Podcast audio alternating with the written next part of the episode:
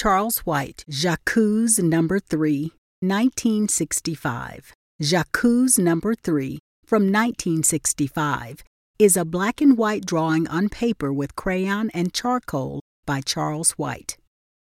Measuring just over two feet in diameter, its circular shape creates a unique frame for the composition.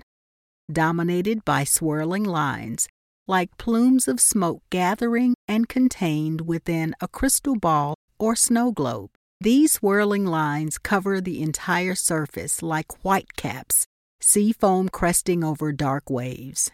White creates depth and movement by varying textures. Some lines are faint, some are smudged, some are thicker, and others wispy. The swirls ebb and flow, gathering tightly in areas where the white is more concentrated towards the upper center of the drawing.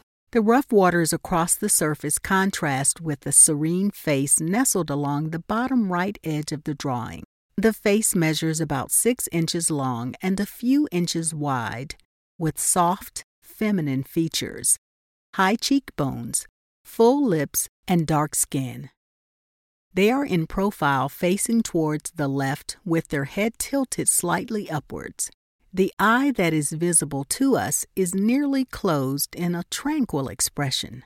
The face blends into the background, with forehead, ear, and neck merging with the swirling lines. Perhaps the waves represent a part of this person wavy flowing hair, or an unsettled spirit beneath a serene exterior.